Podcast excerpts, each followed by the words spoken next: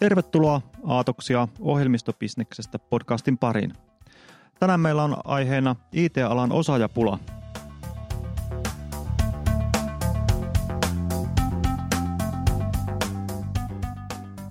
Äänessä on Markku Haukijärvi ja Risto Pitkänen, ja sitten täällä on meillä vieraana tänään Atostekin H R-asiantuntija, kasvatustieteiden maisteri Anna-Mari Lehtinen. Tervetuloa. Moikka, kiitoksia. I T-alalla on nyt kova osaajapula. Miten iso tämä osaajapula tällä hetkellä on? No, Jyväskylän yliopiston viime vuoden lopulla tekemän tutkimuksen mukaan, joka perustuu ihan kyselyyn, on kysytty I T-alan firmoilta ja siitä ekstrapoloitu sitten tätä vajetta, niin kahdeksantuhatta tällä hetkellä tarvittaisiin lisää osaajia alalle, ja siitä yli seitsemänkymmentä prosenttia on sitten varsinaisia ohjelmistosuunnittelijoita. Ja tämä I T-alan markkinahan koko ajan kasvaa, eli tällä hetkellä vuosikasvu on sellaista viisi kuusi prosenttia, ja tota, globaalistikin saman verran, ja nyt siitä sitten ennakoidaan, että, että tota, vuonna kaksituhattakolmekymmentä esimerkiksi on puhuttu jo viisikymmentätuhatta osaajan vajeesta. Tietysti tässä on mukana niin kuin sitä kasvun ennakointia, ja sitten kun vähän niin kuin kaikki firmat on ilmoittanut, että he haluavat kasvaa markkinaa nopeammin, niin voi olla, että siinä kahdeksantuhatta saa vähän sellaista niin kuin Amerikan lisää, mutta suuntaa se varmasti antaa, eikä ole kovin kaukana totuudesta. Mutta tiedotusvälineestä on lukenut, että tällä hetkellä myös I T-alalla on työttömyyttä. Että siellä on tuhansia työttömiä samaan aikaan, kun työvoimapula on kova. Miten tämä oikein on mahdollista? Joo, eli ei, I T-alalla ei, ei tosiaankaan tällä hetkellä täystyöllisyys vallitse. Että on tähän samaiseen Jyväskylän yliopiston tutkimukseen, mistä Risto tuossa äsken mainitsi, niin sen mukaan I T-alan työttömistä lähes puolet on keskiasteen tutkinnon suorittaneita, kun sitten taas yliopistotutkinnon suorittaneita vaan semmoinen vähän vajaa kymmenen prosenttia. Eli tässä on esimerkiksi nähtävillä se, että, että se tarjolla oleva osaaminen ei sitten kohtaa sitä kysyntää, jota meillä yrityksissä tällä hetkellä on. Se voi johtua esimerkiksi siitä, että, että henkilöllä voi olla osaamista, joka on hyvin kapea-alasta. Se ei ole ehkä enää relevanttia nyt tänä päivänä. Ja silloin sitten tulee taas kysymykseen se, että kuinka hän voisi sitten päivittää sen oman osaamisensa ja tietotaitonsa sitten vastaamaan nyt tämän hetken tarpeita. Ja paljonhan tätä työttömyyttä on aiheutunut esimerkiksi nyt tästä Nokian ja Microsoftin puhelinbisneksen alasajosta Suomessa. Ja sieltä on sitten vapautunut työmarkkinoille sellaista työvoimaa, jotka ehkä on saattanut joskus olla vaikka ohjelmistosuunnittelijoita, mutta ei ole esimerkiksi kymmenen vuoteen sellaista tehnyt, että on ollut siellä keskijohdossa. Ja kun todella tämä työvoimapula nyt tällä hetkellä ensisijaisesti kohdistuu nimenomaan ohjelmistosuunnittelijoihin, niin siinä ei kysyntä ja tarjonta ihan kohtaa. Suomessa on huipputason koulutusjärjestelmä. Eikö tämä tuota meille hyviä ohjelmistoalan osaajia sitten? Vai missä tässä on kyse? Meidän koulutusjärjestelmä voi olla ihan huipputasoa, mutta itsestään se ei kuitenkaan meille näitä osaajia ja ammattilaisia tuota. Eli kyllä me tarvitaan sinne taustalle keskustelua ylipäätään siitä, että mitä, mitä me tavoitellaan meidän koulutusjärjestelmällä ja, ja ihan jotain semmoista tosi konkreettista niin kuin tässäkin, että minkä verran meillä tulisi olla aloituspaikkoja teknologia-alan koulutukseen.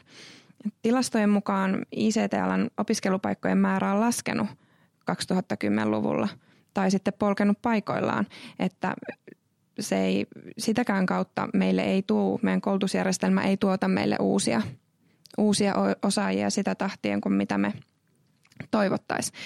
kaksituhattakahdeksan oli huippuvuosi, jolloin valmistui yliopistoista ja ammattikorkeakouluista kaksituhattakuusisataa tälle alalle, mutta vuonna kaksituhattakuusitoista se oli enää sitten tuhatseitsemänsataa valmistunutta. No, tässä on selvästi nähtävistä tämmöistä syklisyyttä. Eli kaksituhattakahdeksan elettiin edellisen suhdanteen huippua ja sitten muutamaa vuotta myöhemmin oltiin laman kourissa. Ja jos korkeakoulututkintoon menee semmoiset viisi ja kuusi vuotta tai kuusi vuotta ja nyt jos aloituspaikkaa lisätään, niin käykö sitten niin, että nämä tulevat valmistuvat ohjelmistoalan asiantuntijat valmistuu sitten työttömiksi laman keskelle? Meistähän ei kukaan varmaan voi varmuudella sanoa, mitä tulevaisuudessa tapahtuu, mutta se on varmaa, että meillä pitäisi olla enemmän sitä näkökulmaa sinne tulevaisuuteen, ei pelkästään sen suhteen, että kuinka monta aloituspaikkaa meillä tarvisi olla tälle alalle, vaan myös siihen, että mitä näille esimerkiksi sitten kaksituhattakolmekymmentäluvulla opiskeleville pitäisi opettaa. Mitkä on ne olennaiset osaamisalueet, jotka heidän täytyisi ottaa haltuun. Että tätä ei mun mielestä voi katsella kapeasti ihan vaan siitä näkökulmasta, että mitä yritykset just tällä hetkellä nyt tarvitsee. Ja tässä tämä syy-seuraussuhde voi mennä vähän niin kuin toiseenkin suuntaan. Eli nyt jos ei kouluteta riittävästi. Eli nyt meillä on osaajavaje, kahdeksantuhatta tarvittaisiin lisää, tuhatkuusisataa valmistuu vuodessa. Mitä siitä seuraa, jos tämä tilanne jatkuu, niin sitä seuraa se, että tämä ala ei Suomessa kehity. Tämän alan niin kuin yritykset karkaakin vaikka ulkomaille osaajien perässä tai niin kuin investointeja ei tehdä Suomeen, vaan ne tehdään jonnekin muualle. Ja sitten saattaa olla, että tämmöinen kehitys sitten ruokkii sitä tämän alan taantumaa Suomessa. Joo, kyllä tässä on puhuttu, että tämä osaajapula on tällä hetkellä jo talouskasvun jarru. Nyt on tarjolla tällaisia kahdentoista viikon pikakurssia, jolla voit ruveta ohjelmistoalan ammattilaiseksi, kun käyt tällaisen, tällaisen pikakoulutuksen. Tämä kyllä vaikuttaa siltä, että tässä opetellaan joku tietty työkalu hyvin, ja, mutta se perusta puuttuu. Eli semmoista syvällistä osaamista ei kyllä kahdessatoista viikossa varmasti pysty hankkimaan. Eli tämä vähän vastaa sitä, että jos olisit kirvesmies ja opettelisit hyvin käyttämään vaikka sirkkeliä, mutta muiden työkaluun ja, ja rakennustekniikan osaaminen sitten puuttuu. Joo, tässä mun mielestä vaikuttaa tosi paljon se, että mikä tämän kaltaisen koulutuksen käyvän henkilön tausta on. Eli jos sulla on jo siellä semmoista taustaa tähän alaan, niin mikä ettei se kaksitoista viikkoa voi sitten tuoda sulle semmoisen päivityksen, pikapäivityksen, jolla sä oot sitten taas ikään kuin mukana tässä ihan ajan ja ajan hermolla. Mutta että jos ajatellaan, että siinä ajassa lähdetään ihan nollilta, niin mä en henkilökohtaisesti usko, että me silleen löydetään ratkaisuja tähän osaajapulaan. Ja yhtenä ratkaisuna pulaan on sitten ehdotettua naisia, eli että saataisiin naiset enemmän innostumaan tästä alasta. Ja mä kattelin tuossa vuoden kaksituhattaseitsemäntoista hakutilastoja, niin niiden mukaan silloin vuosi sitten syksyllä uusista opiskelijoista tällä alalla oli vain kaksikymmentäkolme prosenttia naisia. Eli kyllä siellä voisi olla niin kuin paljon tehtävissä vielä sille, että myös naiset näkisivät tämän itselleen sopivana alana ja haluaisi tänne hakeutua. Mutta pelkästään se, että naiset hakisivat tälle alalle, ei mun mielestä ratkaise tätä asiaa, vaan sen lisäksi meidän pitäisi ne aloituspaikat vähintäänkin tuplata. Joo, mä itse olen aloittanut opinnot alalla yhdeksänkymmentäluvun alkupuolella ja jotain kehitystä on kuitenkin tapahtunut, koska silloin muistelisin, että meitä oli sellainen satakunta, jotka aloitti tietotekniikan koulutusohjelmassa ja niistä noin viisi oli naisia. Ja sen, sellainen hauska niin kuin anekdootti tulee mieleen, että sinne tuli muuten sitten jollekin aloitusluennolle Itäkillan hallituspaikalle tai joku muu tällainen all male panel ja laskivat naiset ja suurieleisesti korkkasivat kossupullon, jonka sitten korkki tallattiin ja se ojennettiin vedon voittajalle, kuka oli veikannut lähemmäksi aloittavien naisten lukumäärä. Siis mä todella toivon, että tämä ei ole miltään osin enää vastaan nykypäivää ja nykykäsityksiä siitä, että voisiko naiset millä tahansa teknillisellä alalla työskennellä ja olla siitä kiinnostuneita. Mutta toisaalta sitten kyllähän tästä ajasta näkee sen, että on edelleen tarve sille, että, että tuodaan tätä esille, että naiset ja tekniikka tai tytöt ja tekniikka voi olla ihan hyvä yhdistelmä ja yksi mahdollinen uravaihtoehto. Et nyt on monia näitä hankkeita ja projekteja, kuten esimerkiksi tämä Mimmit koodaa, jossa tuodaan tätä esille, että hei, tämä on ihan, ihan loistava mahdollisuus yhtä lailla myös tytöille ja naisille. Joo, ja Linda Liukas on ollut myös paljon julkisuudessa tässä lähiaikoina. Ja hän on perustanut Rails Girls-järjestön, jossa opetetaan naisille koodausta. Ja samoin hän on tehnyt lasten kirjan Hello Ruby, jossa opetetaan sitten ohjelmoinnin alkeita lapsille. Joo, Linda on ihan varmasti niin kuin loistava roolimalli ja just sitä, mitä tässä kaivataankin. Ja, ja toivottavasti meillä olisi sitten jo hetken päästä useampikin vastaava, vastaava roolimalli, johon niin sekä tytöt että pojat vois sitten osaltaan samaistua ja, ja tota, näkis, näkis tämän semmoisena kiinnostavana, kiinnostavana alavaihtoehtona itselleen. Ja pitääpä muistaa sitten vielä Ada Lovelace. Ensimmäisen tietokoneohjelman kirjoittajana oli nainen. Hän tuhatkahdeksansataaluvun alkupuolella kirjoitti siis ensimmäisen ää, mallin, ja, jota voi sanoa niin kuin ensimmäiseksi tietokoneohjelmaksi. Ja tässä olisi mun mielestä hyvä nähdä se, että, että näihin asenteisiin ja mielikuviin me voidaan jo vaikuttaa tosi varhaisesta lapsuudesta. Eli olisi tärkeää jo sieltä asti, että me ei jotenkin luokitella tai kategorisoida sitä, että mitä kukin, kukin voisi mahdollisesti tulevaisuudessa tehdä. Ja mun mielestä tällä hetkellä meidän perusopetuksen opetussuunnitelma ottaa tätä just silleen hienosti esille, että nähdään, että tämä teknologiaosaaminen on nimenomaan kansalaistaito. Ja silloinhan se tarkoittaa sitä, että on tärkeää, että se on ihan kaikilla hallussa, ihan siihen sukupuoleen katsomatta. Ja on tärkeää jo ihan yleisesti tasa-arvon kannalta, että kaikki pysyy tässä kehityksessä mukana. Se julkisessa keskustelussa on välillä esitetty epäileviä puheenvuoroja siitä, että, että onko koodaaminen nyt sitten mikään kansalaistaito, että pitääkö kaikkien osata koodata. Niin mä esitän vastakysymyksen, että pitääkö kaikkien osata kertoa Yhdysvaltain sisällissodan vaiheet, joka on kuitenkin esimerkiksi yksi aihe, mitä opetetaan koulussa. Niin väittäisin jopa, että kyllä koodaaminen on nykyyhteiskunnassa hyödyllisempi kansalaistaito kuin se.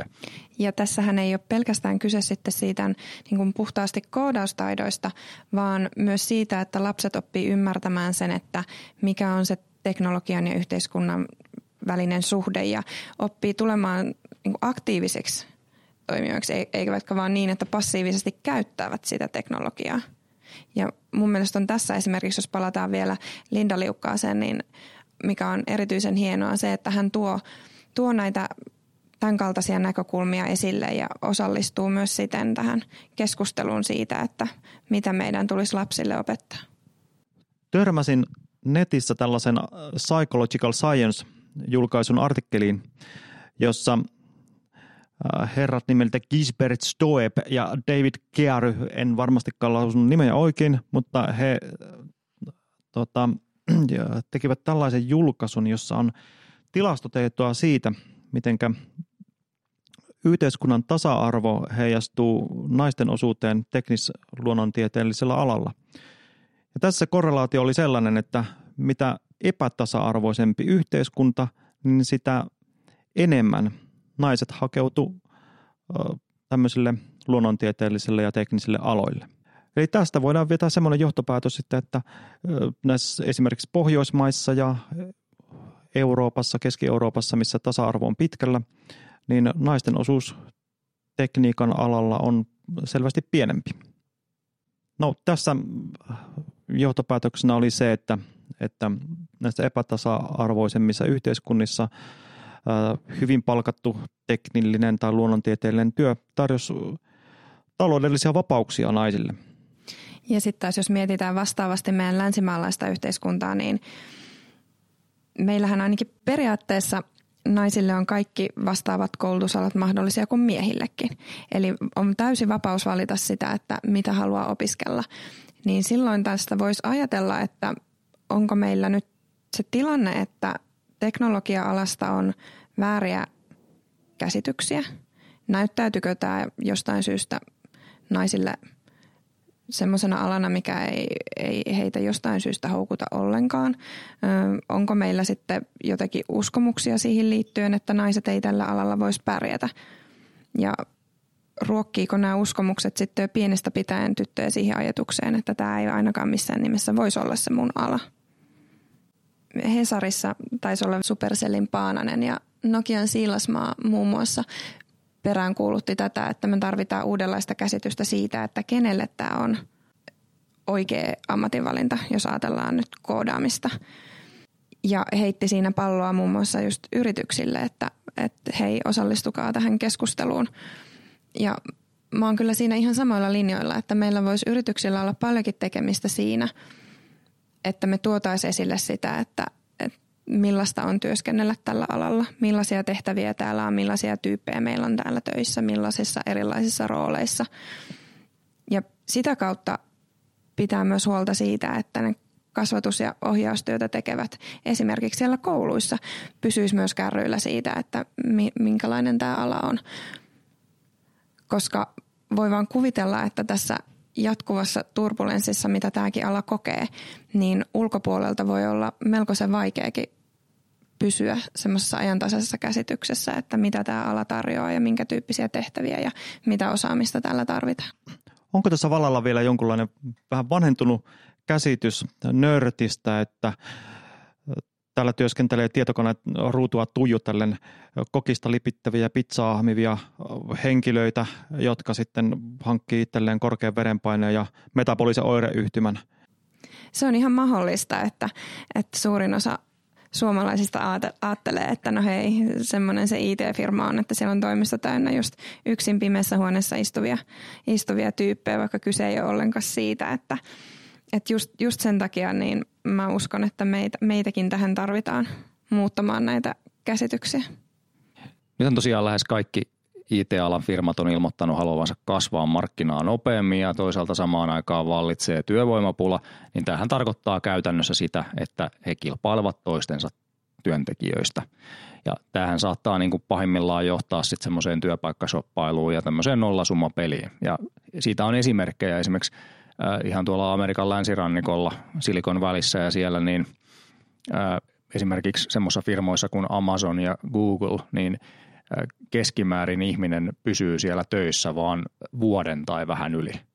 Ja sehän on ihan uskomattoman vähän ottaa huomioon sen, että nämä on vielä olevinaan sit niin kuin maailman parhaita työpaikkoja, kun Googlekin on semmoinen niin kuin aivan huippuna työnantajana pidetty, haluttu työpaikka, johon pääsevät vain parhaat. Miksi ne on siellä vaan vuoden?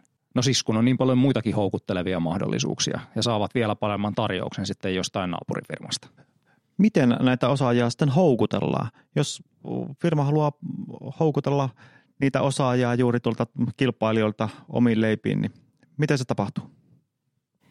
Joo, nyt on jonkun aikaa puhuttu siitä, että kilpailutyöntekijöissä tällä alalla on jopa veristä ja paljon huomiota saa ne edut, joita, joilla työntekijöitä houkutellaan. On ne sitten flippereitä tai kokisautomaatteja tai talvisin toimisto auringon alla. Ne tuntuu korostuvan nyt melkoisen paljon. Mutta onneksi nyt viime aikoina on sitten alettu puhumaan enemmän myös siitä työn sisällöstä, toisaalta siitä merkityksellisyydestä ja mahdollisuudesta kehittää itseään. Sen sijaan, että pelkästään nähtäisiin, että tämä ala on täynnä niitä automaatteja ja ihmiset valitsisivat sen perusteella työpaikkojensa, koska mä en millään usko, että se, se olisi se perimmäinen syy. Vaan kyllä ihmiset ihan todella haluaa, haluaa siltä työltä ja niiltä tehtäviltä haasteita ja haluaa kehittyä. Tässähän on edelliset vuodet ollutkin selvästi valloilla työnantajan markkinat. Ja jos hakuilmoituksia on yhtään katsonut, niin siellähän haetaan milloin mitäkin supermiestä tai, tai tota ninjaa tai basistia. Ja kriteerit on mitä moninaisempia ja varmaan semmoista ihmistä ei varsinaisesti löytyisikään, joka pystyisi ne kriteerit täyttämään. Mutta nyt se tilanne on enemmänkin sitten se, että on työntekijän markkinat ja nyt sitten yritykset on tähän, tähän tilanteeseen pyrkinyt sopeutua ja hakee niitä keinoja, että millä, millä työntekijöitä sitten houkutellaan. Näkyykö tämä mitenkään palkkakilpailuna tämä osaajapula? Ei se näy ainakaan niin paljon kuin luulisi, että palkkakehitys on ollut suhteellisen vakaata, eikä, eikä kyllä niin kuin, ei siinä näy mitenkään tämmöinen, että olisi poikkeuksellisen paljon enemmän kysyntää kuin tarjontaa. Ja se varmaan johtuu just siitä, että toisaalta sitten vähän kaikki yritykset tavoittelee niitä suurempia markkinaosuuksia. Ja vaikka se markkina kasvaa, niin se kasvu nyt kuitenkin on sillai, se on jotain viisi kuusi prosenttia ja yritykset haluaa kasvaa kaksikymmentä, kolmekymmentä, neljäkymmentä tai viisikymmentä prosenttia. Niin se tarkoittaa sitä, että ne kuitenkin kilpailee niistä toimeksannoista aika, aika tosissaan ja myös hinnoilla keskenään. Ja sehän on tietysti sitten ihan ilmeistä, että ulosmyyntihinta sitten heijastuu suoraan siihen tekijän palkkaan, mitä sille voidaan maksaa. Ja palkkahan on sidoksissa myös sen henkilön osaamiseen. Eli kannattaa aina muistaa, että se sisääntulopalkka ei tule olemaan sitten kuitenkaan mikään pysyvä palkka. Ja tästä me päästään sitten siihen mun mielestä niin kuin todella merkittävään asiaan, mikä tällä hetkellä tällä alalla on, ja se on se osaamisen kehittäminen. Eli miten me varmistetaan se, että meillä on sitten jatkuvasti niitä huippuosaajia liittyen siihen, mikä kulloinkin on sitten kysyttyä osaamista. Ja tässä kun ollaan nyt puhuttu jo tovi, että haetaan osaajia, niin mä haluaisin kuitenkin sitten korostaa sitä, että me ollaan sillä tavalla näkisin, että koulutususkovaisia. Eli kun ihminen saa sen tietyn hyvän peruskoulutuksen sinne pohjalle, niin hän pärjää sillä jo todella pitkälle. Eli me ei niinkään etsitä täysin valmiita tyyppejä, niitä timantteja, vaan me etsitään kehityskelpoisia työntekijöitä. Sellaisia, joilla on intressiä siihen, että he kehittää sitä osaamista. Myöskin me ollaan työnantajana sitouduttu siihen, että me halutaan löytää, löytää semmoisia uusia polkuja sille työntekijälle ja kehittää hänen osaamistaan eteenpäin ja mahdollistaa, että hän esimerkiksi erikoistuu johonkin. Ja tässähän on työntekijällä ja työnantajalla yhteinen intressi. Eli työnantajan intressi on se, että, että firmalla on sellaista osaamista, firman ihmisillä on sellaista osaamista, jolla on kysyntää ja josta voi velottaa hyvää hintaa. Ja sitten taas toisaalta, jos ihmisellä on tällaista osaamista, niin siinä on peruste, millä sille voidaan maksaa parempaa palkkaa. Tällä hetkellä tuntuisi olevan kysyntää paljon tekoälyn, koneoppimisen osaajilla ja myös tämmöiselle ää, data-analytiikan, datan visualisoinnin osaajille sekä modernien web frontend-tekniikojen taitajille. Tällaisesta kysytään tällä hetkellä, mutta nämä tekniikat ja tarve vaihtelee hyvin nopeasti ja joskus viiden vuoden päästä se tarve voi olla taas jollekin ihan uusille tekniikoille. Ja kun me selvästikin eletään tämmöistä jatkuvaa murrosaikaa, jossa me ei pystytä sanomaan edes sitä, että mikä se tilanne mahtaa olla muutaman vuoden päästä ja mikä silloin on kysytyintä ja kuinka paljon osaajia me tarvitaan, niin mun mielestä tässä on niin kuin selvästi nähtävillä, että tämä ei ole yhdenkään yksittäisen yrityksen näpeissä tämä asia, vaan tässä tarvitaan sitä, että me oikeasti koko yhteiskunnan tasolla keskustellaan näistä asioista, etsitään niitä ratkaisuja, mietitään, että millä, millä me varmistetaan se, että meillä tulevaisuudessakin sitä riittävää osaamista on. Ja tässä vaaditaan ihan ehdottomasti ratkaisuja myös esimerkiksi poliittiselta taholta, ei pelkästään yritysmaailman taholta. Kiitoksia hyvästä keskustelusta ja vierailusta, Anna-Mari. Ähm, tässä jää vielä paljon avoimia kysymyksiä, mutta hyvät kuulijat, jos ette ole vielä I T-alalla, niin opiskelkaa, hakeukuttukaa tänne ja mikäli olette, niin onnittelut hyvästä valinnasta. Kiitoksia. Kiitos. Kiitos.